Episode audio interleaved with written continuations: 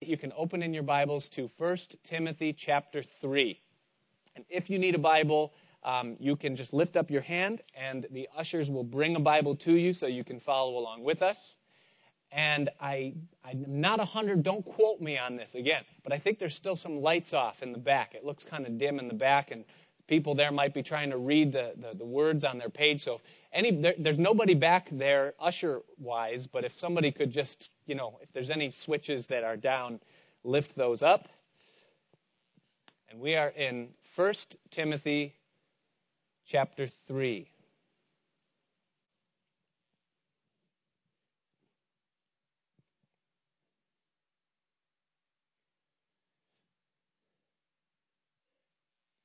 When the church began on the day of Pentecost, there was very little preparation in terms of organizational structure.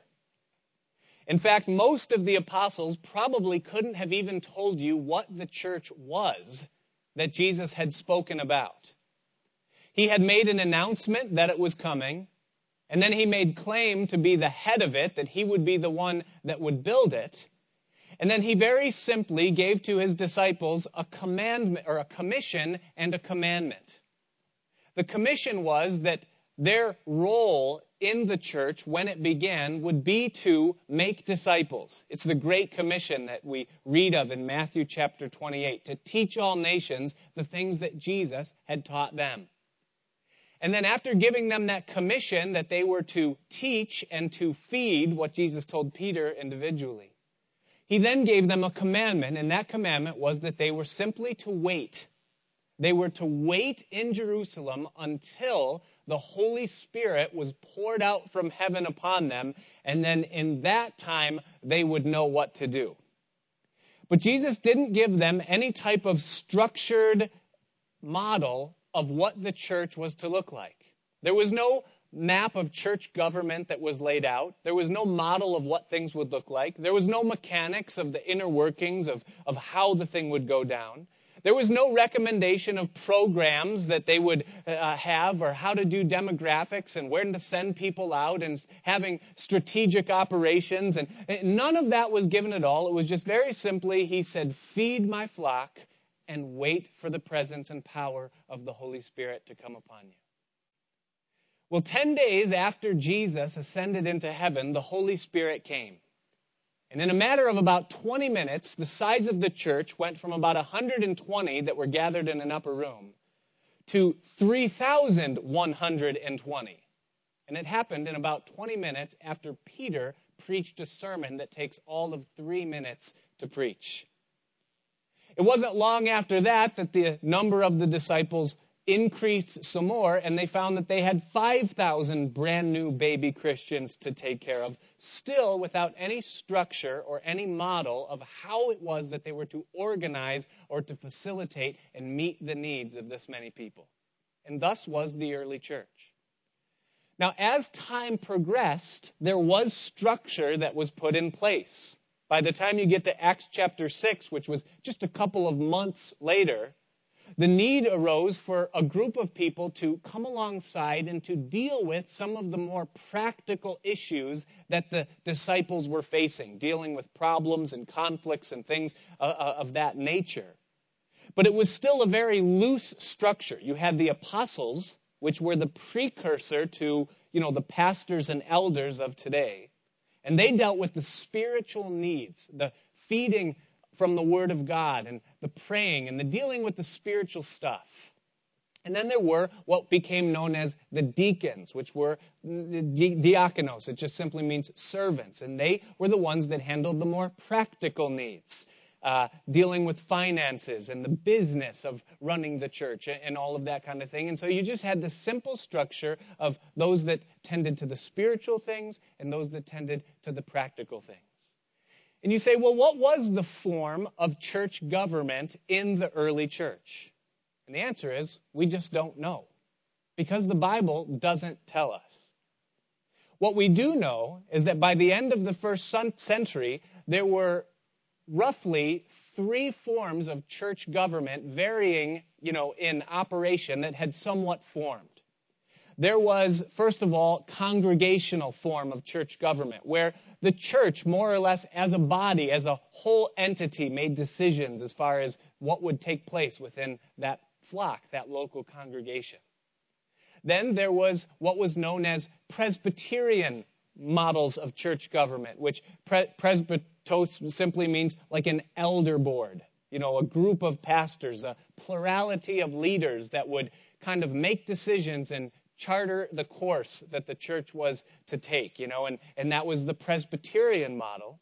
And then there was the episkopos model, or what, what we would call the episcopal. And what that simply means is that there was a bishop or a head pastor, a senior pastor that would more or less, uh, you know, make the final decision and consult with the elders and the deacons under him, and that the, and it was more or less that type of a model. You say, well, which one of those is correct? The answer is no. And yes. The fact is that the Bible just doesn't really tell us. And I believe that the method of how a church is structured governmentally is not really all that important to the Lord. If it was, I believe he would have laid it out with clarity, with specificity, as he gave instructions to his disciples as to how things were to run. Or it would be given to us by Paul that this is the proper way to structure, you know, with all of the various roles and things. But it doesn't do that. I don't think the method is very important to God. But there are a couple of things I think are very important to God. And first of all, I believe that the message is very important to God. And that's what Paul wrote to Timothy about in chapter 1 concerning the doctrine of the Christian faith. The doctrine of the faith, the message of the gospel, the purity of the word of God, that is very important to God, that that never be compromised, never be watered down or replaced with some structure or a series of programs or anything else that would take the place of the word of God. That's important to God. The second thing that's important to God is the Messiah, and that is that Jesus remain the head of the church. The Bible says over and over again that it pleased the Father that Jesus would be the head over all things to the church, and that in all things he would have the preeminence. And so Jesus calls the shots for the church. He's the one that tells us what is acceptable and what isn't. And essentially, that's what Paul gave to us in chapter 2. He said that men are to pray, you know, without wrath and doubting, lifting up holy hands, trusting in the Lord, leaning upon Him. That women are to have their role in the service of the Lord and their place in God's kingdom, and that Jesus is the one that determines what and where, you know, things happen and people serve. And so the Messiah, that's very important to God. And the third thing that is absolutely critical, important to God when it comes to this entity, this body that is called the church, is the man or the men that run it. And that is the type of character or the type of men or the type of man that is leading God's flock. That is also very important to God. And so as we come to chapter 3 of 1 Timothy, the Apostle Paul is going to write to this young pastor, Timothy, and he's going to talk to him about the type of man or the type of men that God wants ruling over his church, leading the flock of God and feeding them, and what type of men they are to be. And so that is what we have as we come to chapter 3 the characteristics of the men that run the church. We begin in verse 1, and Paul writes to Timothy, and he says this He says, This is a true saying. If a man desire the office of a bishop, he desireth a good work. He uses a word that we don't hear very often in Protestant forms of Christianity, and that is the word bishop there in verse 1. And the word bishop, very simply, in the Greek language, is the word episkopos. And what it is, is, is that it is a combination of two Greek words. Epi, which means over, and you, perhaps you've heard of that before, that word epi, that prefix in the Greek, which is over or upon. And the second word is scopos, which means a scope or a realm of vision or a arena of sight. And so what the word literally means is an overseer, episcopo, someone who is over a scope of vision or an overseer. And, and that's what the word bishop means, episkopos, a person who is an overseer or a leader. Now, it's important for us to understand that there are three words in the New Testament that are used interchangeably.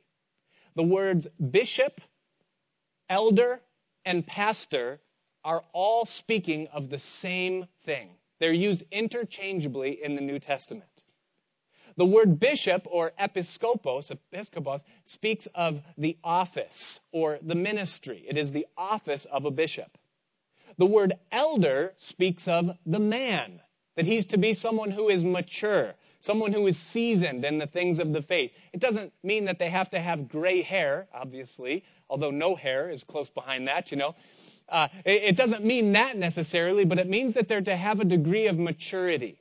They're to be somewhat seasoned and know their way around the faith a little bit. That's the type of man. He's an elder. And the word pastor speaks of the method. A pastor is very simply a shepherd, and that is that he is to lead and he is to feed. And so it all speaks of the same man, whether it's the ministry, the type of uh, man that he's an elder or the method that he is leading, he's pastoring, he's shepherding. Those words are used interchangeably. And it's important for us to understand that that is an office or a role within a church body that is ordained of God and it is important to God. That it is God that uses human instruments to be vessels through which he leads and feeds his people in the earth. Now, Paul also gives to us in verse 1 the job description. He says, if a man desires the office of a bishop, that is, to be a pastor or an elder or a leader, the job description, it says that he desires a good work. Now, the word good that he uses there is not something that speaks to us concerning preference, but rather it, it speaks to us concerning honor. In other words, it's not the kind of thing where Paul is saying that you go to career day and, and you know you see uh, elevator operator or hotel doorman or president and CEO of a corporation and pastor, and, and these are all the good jobs. And then over here you have garbage collector, plumber or something. You know, and, and then now you, these are the not so, that's not the context in which he's using this word good, but it speaks to us uh, concerning a degree of honor, or what we would say as excellence. That there is excellence in this. And then the other word that he uses is the word work. And the term that is used there is, is, not a, is not a generic term that just means like a job, but it's a term that implicates difficulty. That's what the word is, that there's a difficulty, a degree of difficulty. And so essentially what Paul is saying is that he that desires the office of a bishop desires an excellent difficulty. That's the, that's the way that would, you, you know, that would be read in our understanding, that he desires an excellent difficulty. Now, when I say that, I'm not complaining.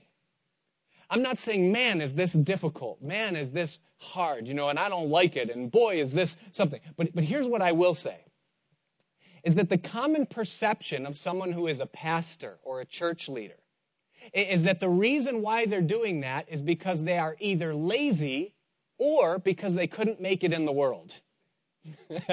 and since they couldn't hold down a job and they were fired five times and you know and and and no matter what happened they were always getting demerited and you know uh, whatever fired now they've chosen okay god's called me into the ministry and that it's it's kind of one of those cush jobs but that's not what the Bible teaches. The Bible teaches that there is an excellence to it, there's an honor, but that there is certainly a difficulty.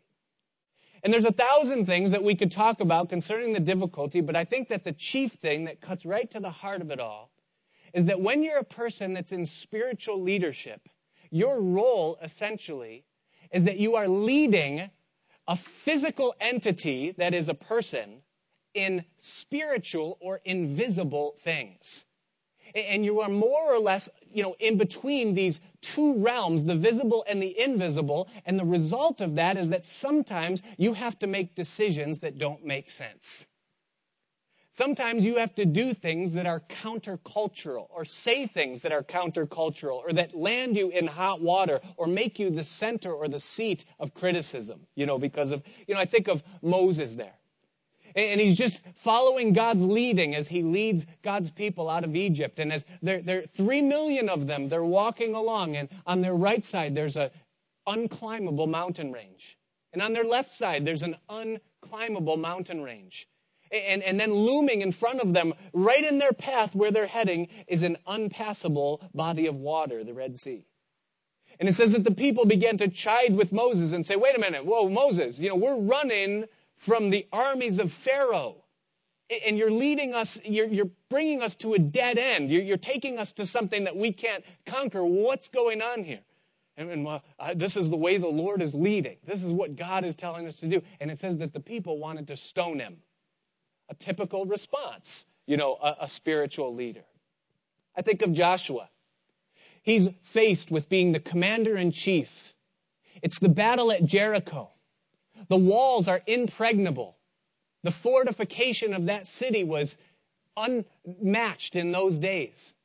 And the people, the generals, they came to Joshua and they said, What's the plan? What's the strategy? And he said, Well, I prayed. And here's what the Lord told us we're doing. We're going to walk around the city once a day for seven days. And then on the seventh day, we're going to walk around the city seven times and we're all going to blow our trumpets. And that's it.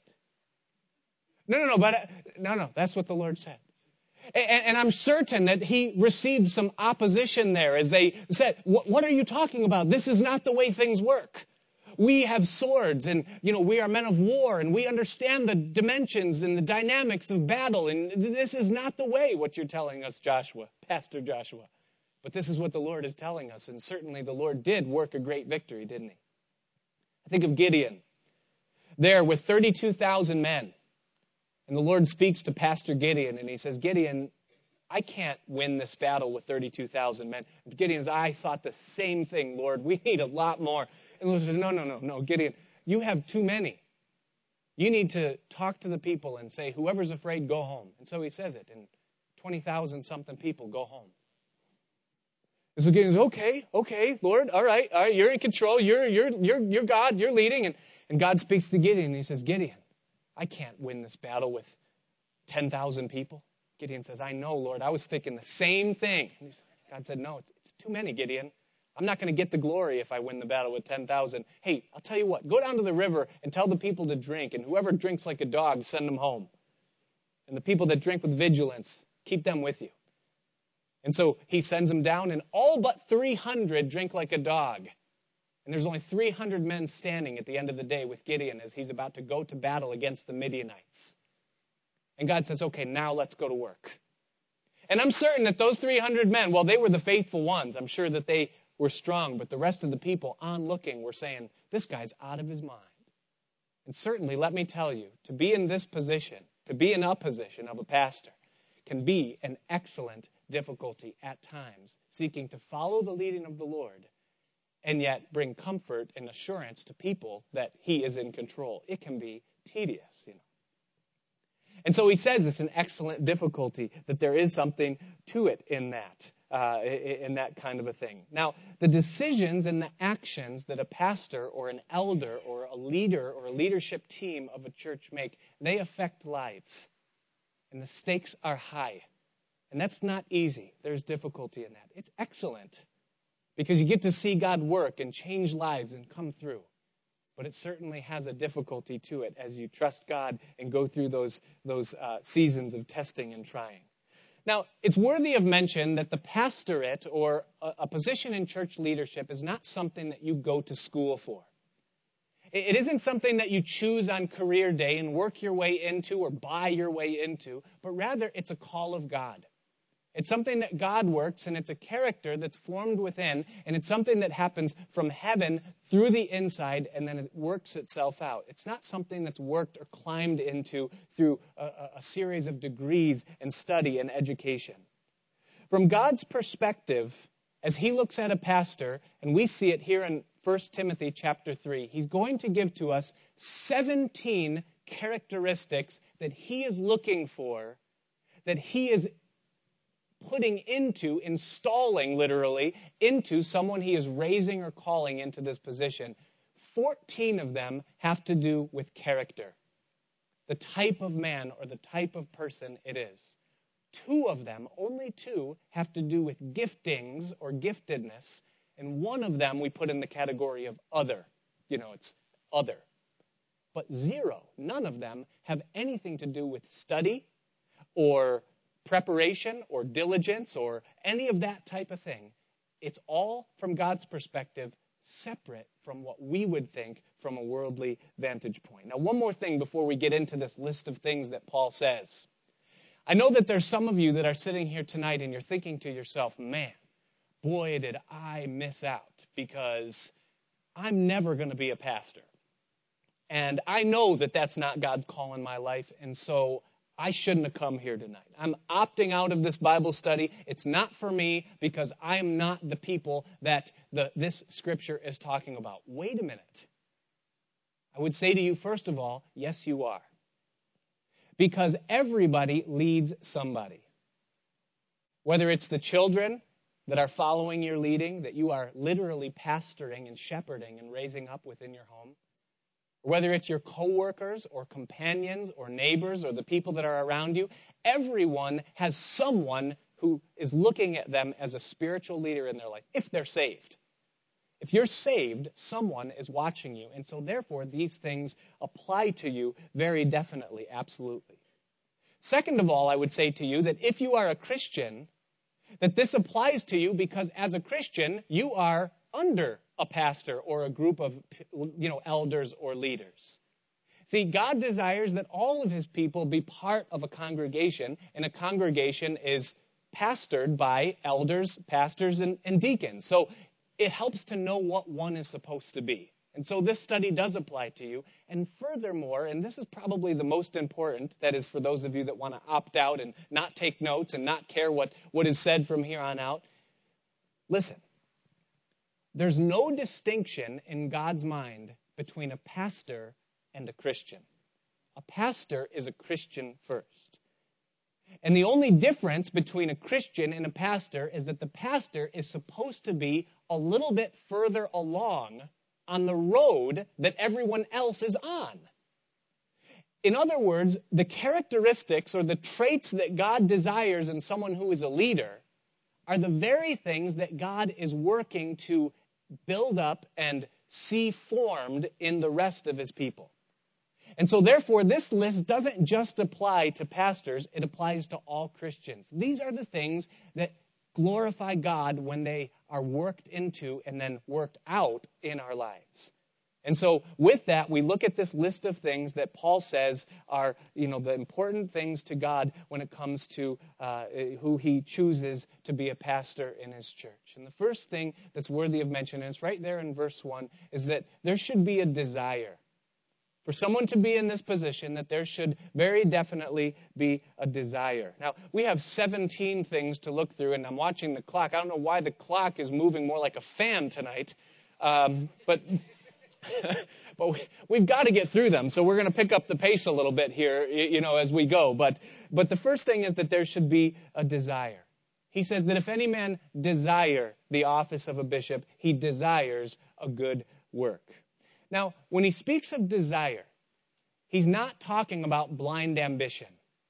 Someone who simply wants to be in the front or to have a position of influence or in some way to exercise authority over people. And so it presents in them an opportunity to kind of, you know, show their colors or something. That, that's not the kind of desire that he's talking about.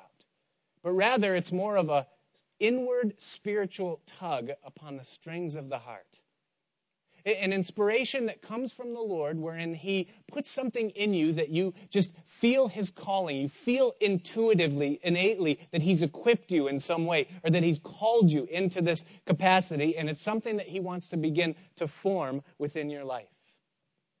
There's many people that get saved and they fear to give their lives completely over to God because they're afraid that if they do, that God's going to call them to be the missionary in the jungles of Africa. Oh, if I give my life completely to God, He's going to send me to Africa. or he's going to make me a pastor. I don't want to be a pastor. Listen, that's not the way God works. If God has a calling in your life to be a missionary in the jungle or to be a pastor or an elder or a leader in a church, He's going to implant within you a desire to do those things. Because He gives us the desires of our heart. Psalm chapter 37, verse 4. He plants them there, He puts them there. And then we bring those things back to Him, and, and, and He reveals whether that's some area of ambition, and He'll burn it up and it'll dissipate. Or if it's something that's from Him, and He'll slowly fan the flame of that desire and begin to prepare the heart and do the work within the life of that person. But there, there must be a desire. Now, having said that, I will say this about desire when it comes to being involved in the ministry, whether it's the pastorate or anything. I truly believe that this instrument of desire, and by the way, this is the other. Remember how I said there were 14 character, two giftings, and one other? This is the other. I believe this about the desire to be used of God in this capacity. I believe that it is very much like a pop up turkey timer. You guys know what I'm talking about? Uh, remember, you know, Thanksgiving and mom would put that thing in the turkey, that white thing, and, and the button would be pressed in and then the turkey would be placed into the oven. That's desire. It's that little button. And here's what happens is God pushes this button. He, he pushes it in and there's this desire that's birthed in the heart. And a person brings that to the Lord and they say, Lord, are you going to, would you use me in this way? Would you raise me up? And then God begins his work in that person's life. And the years begin to go by. The disappointments, the breakings, the scourging, the discipline, the blood, sweat, and tears, the trials, the valleys, the victories, and, and, and, all of these things that, that go into God preparing someone with the kind of character that's going to make them a godly leader. And the patient waiting and the questionings of God, are you really in this? Did you really call me? Or what's the point? Am I wasting my time? The where are you, gods? And all of the things that go along with it.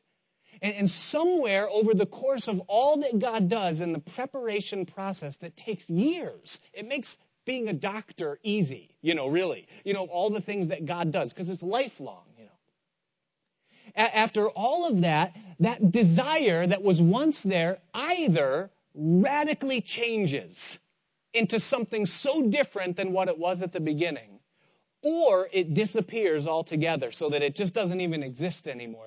You know, I had a desire at one point, but I, I made sure it fell off the fridge, that prayer, and I kicked it underneath, and I haven't seen that thing in years, and I have no desire anymore.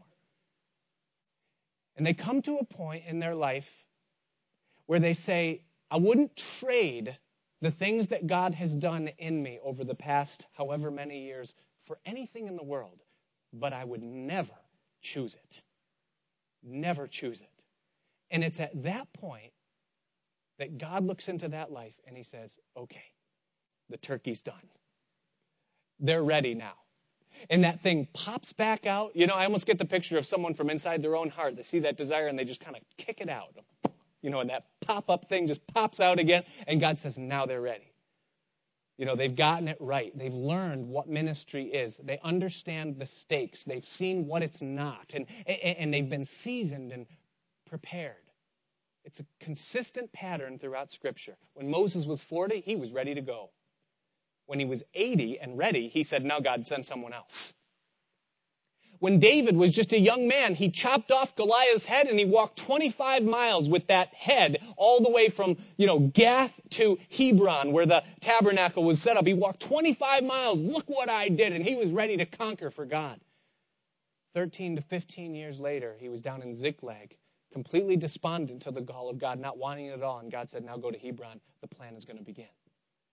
I think of Paul, who on the day of his conversion was turning Damascus upside down he was the one that no one could beat in an argument concerning the validity of the scripture and the fact, the truth of the faith.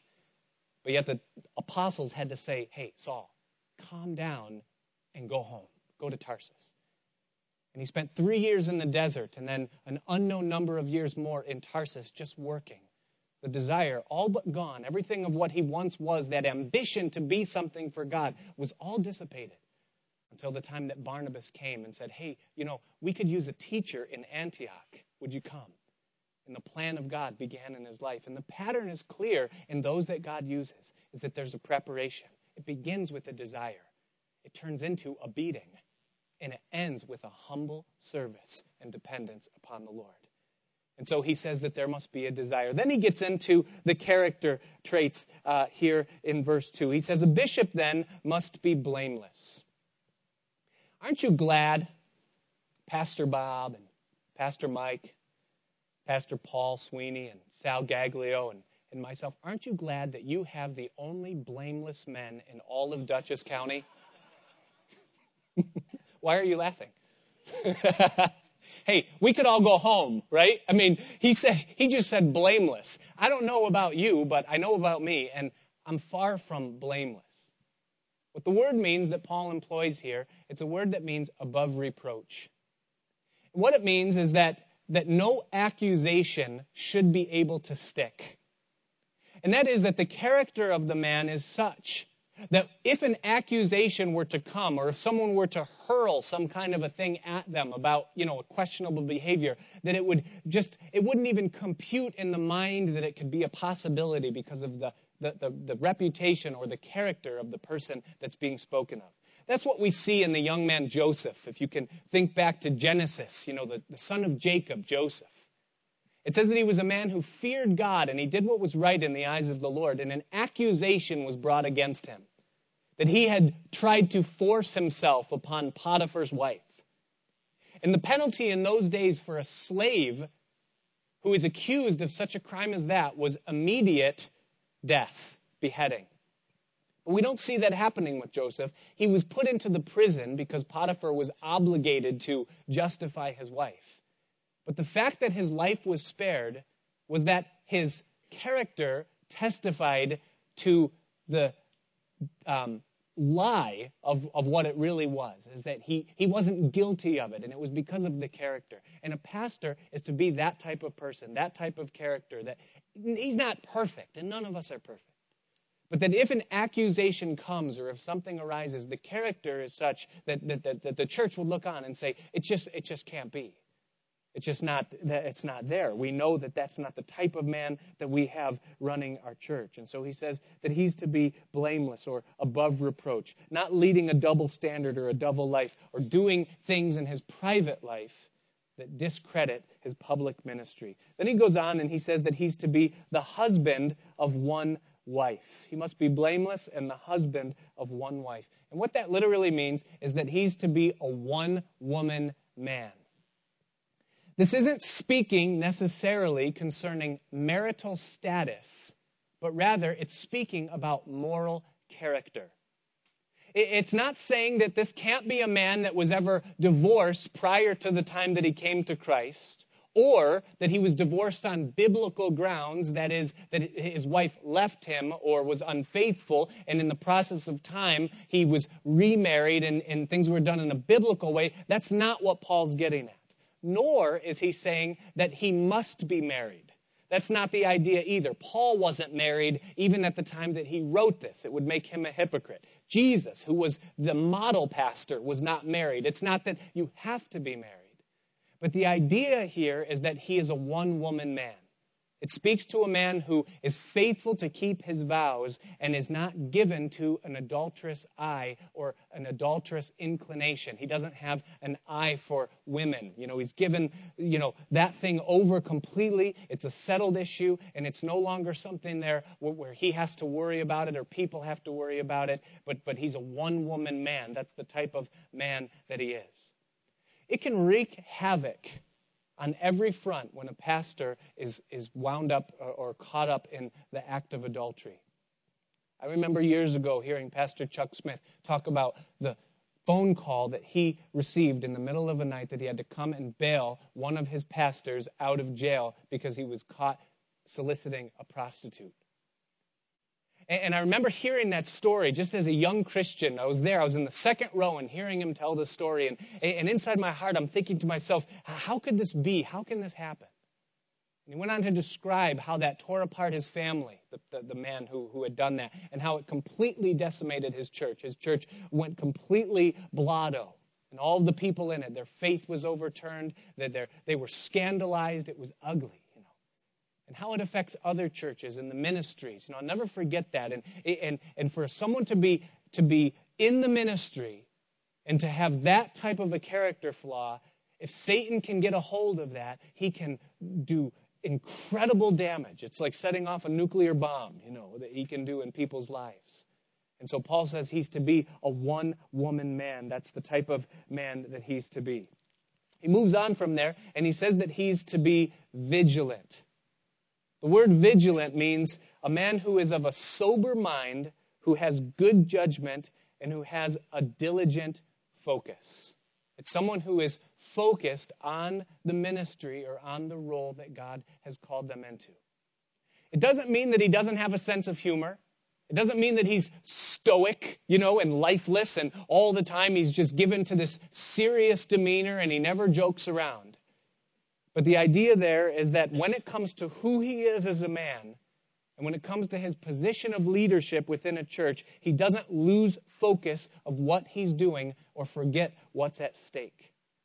If you go to a doctor, you don't care if he's a goof, you know, if he jokes around a little bit or if he has a quirky personality.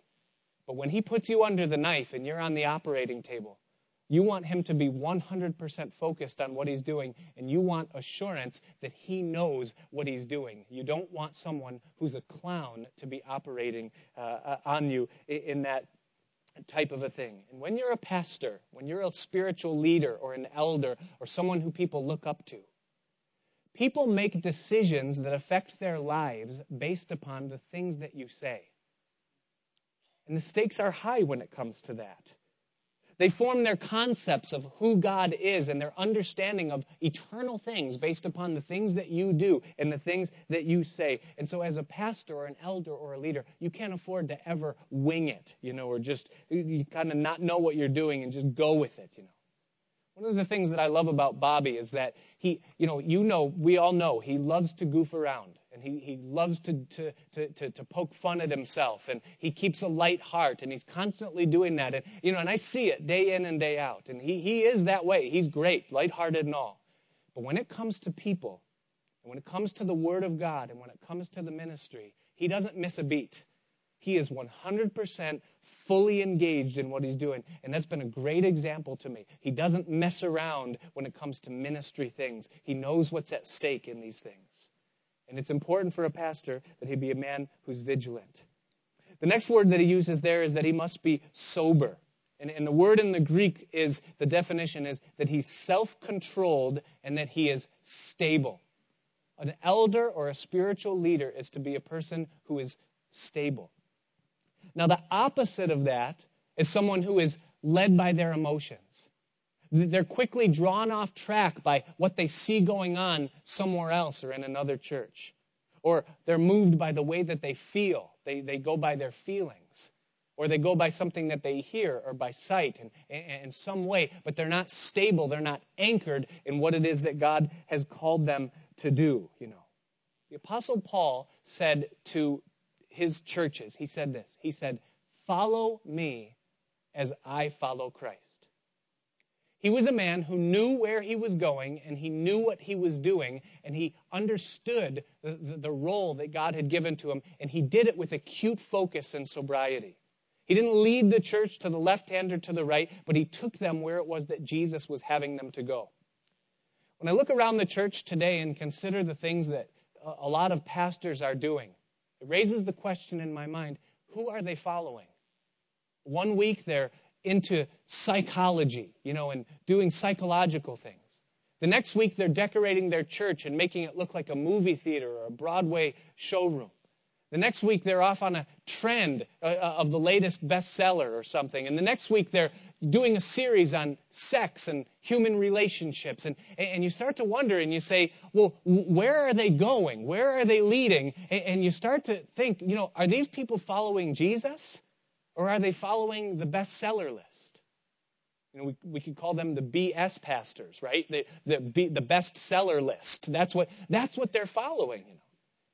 And you get the sense that they're not, they're not concerned with the health of God's flock. They're concerned with growing a crowd. They're more concerned with heads and numbers than they are with giving people the truth of God's word and the message that God has for them and to encourage them in their walk with Christ. And Paul says that a pastor is to be a man who has a, a, a, an acute stability, an awareness of where he's going, a, soberness, a self controlled stability in it. Jesus said, Feed my sheep. It's very simple. It isn't complex. It doesn't require courses and articles and subscriptions to Christianity Today and demographics. It doesn't require that. It's very simple. He's given us His word. He said, Give my word to my people, and I'll bless that. And God blesses His word. And so a pastor is to be self controlled and stable. And then he says, of good behavior. And the word in the Greek is the word cosmos. It's kind of fun to say, right? And the root of it is that same word we talked about last week of cosmine, or where we get cosmo or cosmopolitan. And what it means literally is it's a goodness in what is seen, the outward, that there's to be good outward behavior. And the idea here is that what people see when they observe your life is in perfect alignment with what your position demands. Is that there's an, a congruency between what they see and what you are as a pastor or as a leader or an elder. Sometimes the most impacting sermon that a person will experience is when they run into a pastor or an elder in a public setting and observe the way they live. And when they see the way that they carry themselves, or the way that they treat the people that they're with, or the way that they act towards someone who doesn't know who they are, that will speak volumes more than sometimes what they will say behind the pulpit or in a Bible study setting.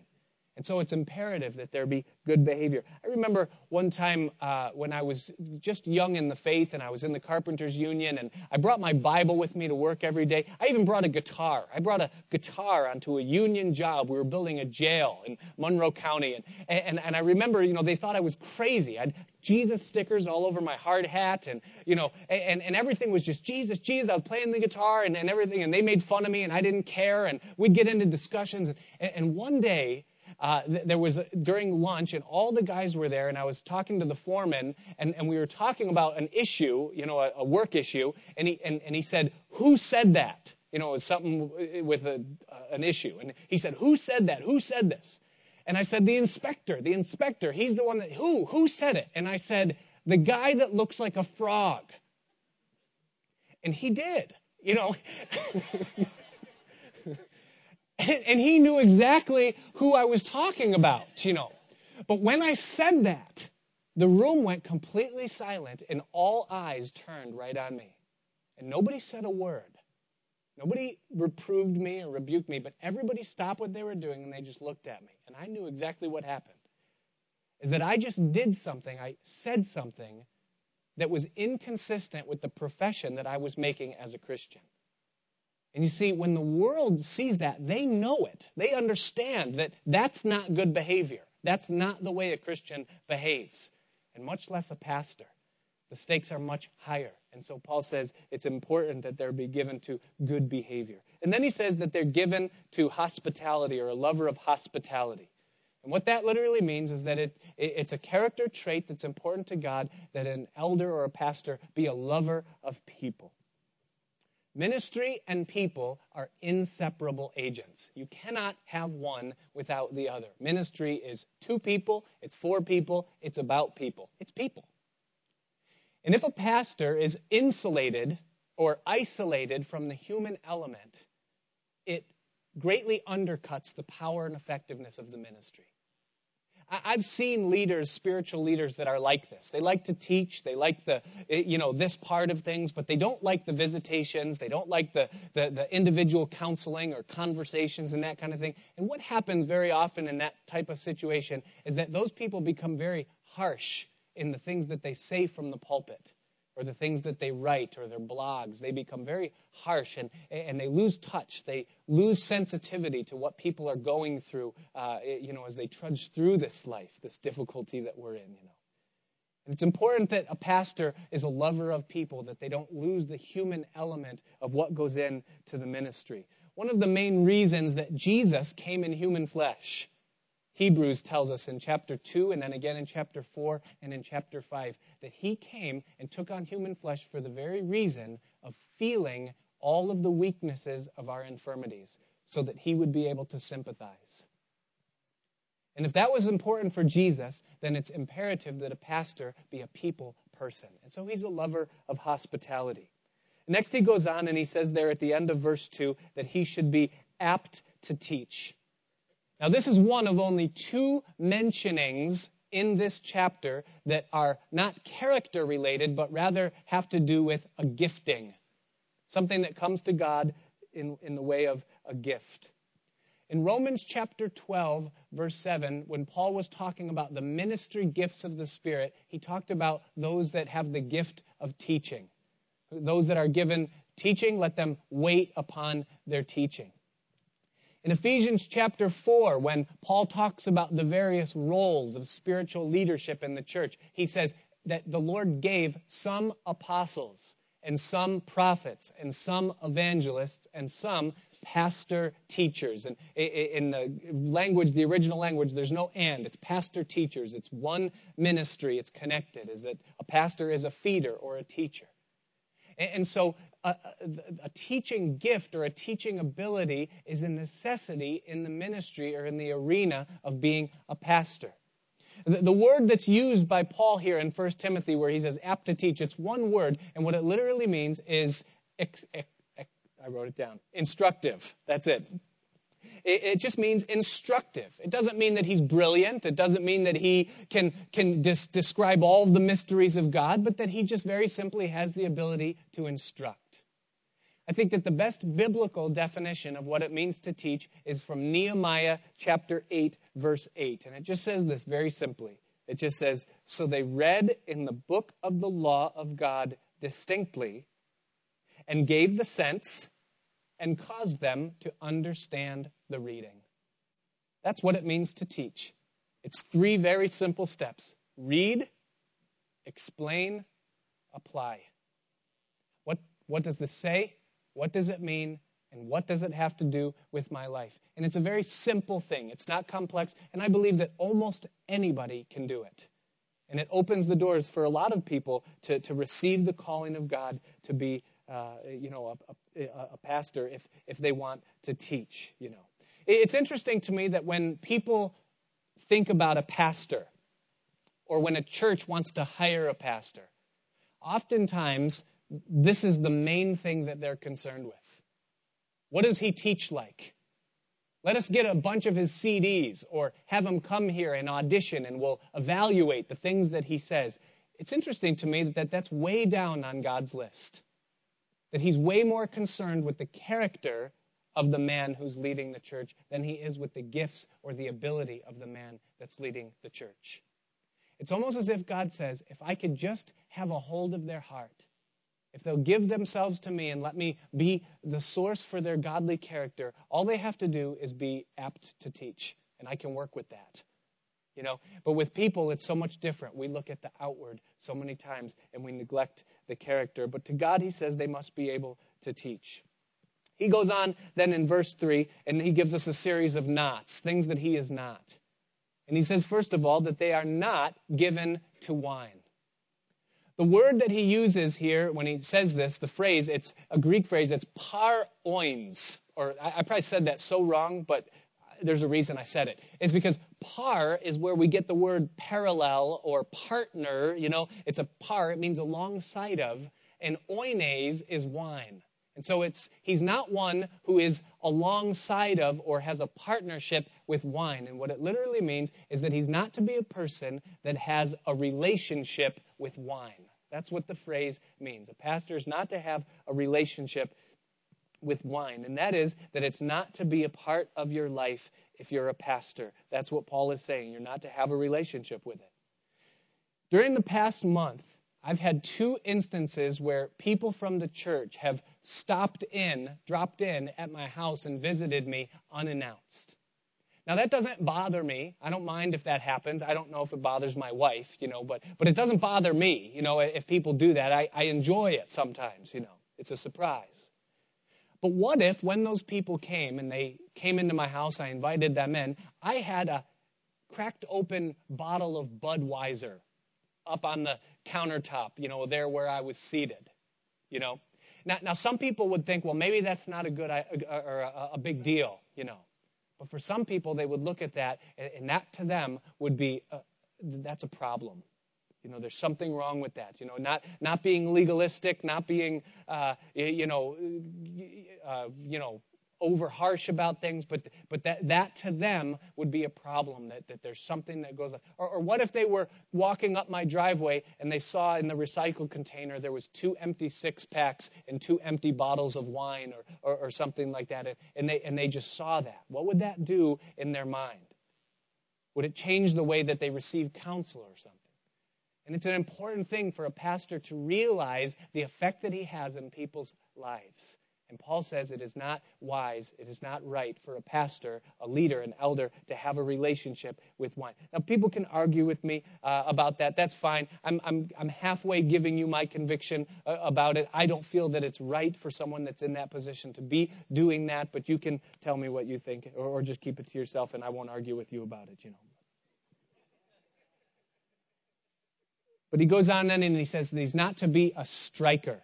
And the word means that he's not to be ready with a blow. He's not to be vengeful or defensive or abusive, not to be that type of person that's always vindictive of himself.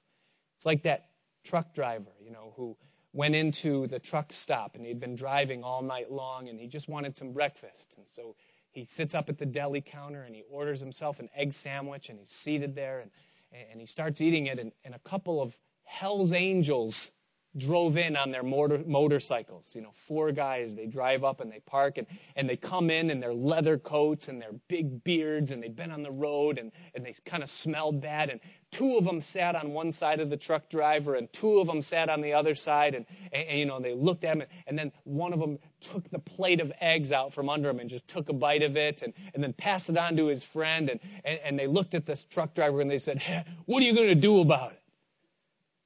And knowing he was outnumbered and you know that he was no match for them in any way, he just quietly got up and he left a few dollars there on the, the deli counter for the waitress and he got up and he went out and, and got in his truck and left.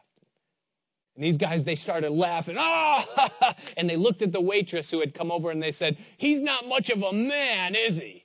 And she said, Well, I don't know about that. But he sure isn't much of a truck driver. He just ran over four Harleys.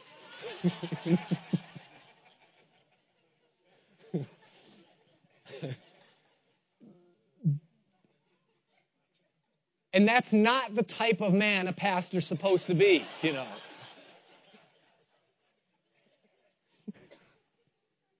not retaliatory. And then he says, not greedy for gain. And that is that he's not to be in it for the money. He's not to have somewhere in his heart a personal quest for wealth. And that can hide itself in a lot of various different ways. You know, someone can get into it, but yet still have that in them somewhere where they say, well, someday I'm going to be a billionaire. Someday I'm going to make it. You know, I have the ability and the tenacity, and someday I'm going to do it. That's a dangerous thing for someone in the ministry to have that in their heart. Because at some point, if God begins to use you, that can come alive in a very negative way and you could become uh, one who's tearing down the work of God. When people give to the kingdom of God, when you give here at Calvary Chapel, you're giving because you want to support the ministry that God is raising up here, and because you want to expand the influence of the ministry of the gospel within the world. And that's the reason why you give. You don't give so that the shepherd or the pastor can live an enriched and lavish lifestyle. That's not why. And that's in God's mind, an abomination. And so it ought not to be. And so he says, not greedy for filthy lucre. And then he goes on and he says that he's to be patient. And that is that he's to be patient with people, and he's to be one who's patient with God. That is, that he waits upon the Lord for the Lord's decision and the Lord's leading in the church. You can't be restless in the ministry. And you can't be restless in life as a Christian. How many of us can say, hey, I made a real quick decision and I was glad I did it? Most of the times when we make snap judgments, especially in big things that affect other people, we live to regret it. And so it's important that he be patient. He says, not a brawler. The word in the Greek, you're going to like this one, it's amachos. You know, it sounds Spanish, doesn't it? But it's not. It's Greek. It's amachos. And that's exactly what it means someone who's a macho. Someone who is intimidating, unmovable, invincible, a my way or the highway type of guy, that's not a pastor. It says of Saul that he drove the herd. He was not God's shepherd, but it says of David that he followed the flock. Two different things, completely different things. And a pastor is to be, you know, gentle. Then he says, not covetous. And the word covetous means literally never satisfied. A person who is covetous is a person who is constantly satisfied by the accumulation of more. They get what they were seeking after and they're satisfied for a little while, but then that appetite comes back and they want even more. And that can be a dangerous thing to have in the ministry, to not be content with what God is doing or where God has you. And it's not a good thing to have. And so he's not to be covetous. And then he says, one that ruleth well his own house. You know, we're so out of time. I'm sitting here like trying to be like an auctioneer going through these things. And, and I'm such a, you know, failure at getting through the allotted portion. And so I'm not going to do this to you. Let's stop and we'll pick up next week and we'll finish the chapter because there's some great things uh, here in this whole concept of ruling well the house and then in what he says next about not being a novice. And so rather than seeing me start to sweat and talk fast, uh, you know, let's pick up next week and we'll go on and, and have mercy on me for taking too long in chapter 3. Let's, let's pray together. Father, we just thank you tonight for the Word of God. We thank you, Lord, that you lay these things out. And, and Lord, I know, I know that even tonight, as I, as I teach these things that are written for a pastor, I know that you're speaking to each person here. I sense, Lord, in my heart that you're challenging each one of us as we consider these things and we see ourselves in the light of it. We know, Lord, that there's things that you want to do in our lives. And so we come to you tonight, Lord. We don't want to be showman Christian. We don't want to be those that simply occupy a place in the pew and call ourselves Christians or put a bumper sticker on our car but that we want to be those men and women that have the character of Christ formed and forged within our heart. We want to be Christians with character, people that the world can look on and say, that's an example of a godly person or a godly man or woman. And so we ask you, Father, that you would, by the power of your Holy Spirit, write these things deep inside what we are. We pray that you would forge this character in us that you would cause us to be submissive to your ways and to the things of you. And that you would give us a sense of destiny and calling. And help us to understand that our lives count. And in the interactions that we have, in the opportunities that we take to share you with others, we're storing up for ourselves an account of eternal value in heaven. And so we pray, Father, work in us. We pray, Father, that you would continue to keep us as a church grounded and settled in the things that are important. We pray for our pastor, Bobby. We thank you, Lord, that you've given us a man that has character, a man that understands the cost of ministry and that's been raised up by you. We pray that you'd continue to let your light shine from him and that you'd give him wisdom and vision and leading us, Lord. And we pray that we would be a church that brings you glory and honor you would be pleased to dwell here and move here. And so bless, Lord, bless your people tonight. Have mercy upon us. And keep us in our ways. Pray that as you go from here tonight, the presence of God's Holy Spirit would go with you. That his peace would so fill your heart and your life. That you would sense his leading with you. That he'd give you answers in the things that you're seeking Him about. That He would cause the circumstances in your life to be resolved. And that you would bring glory to His name.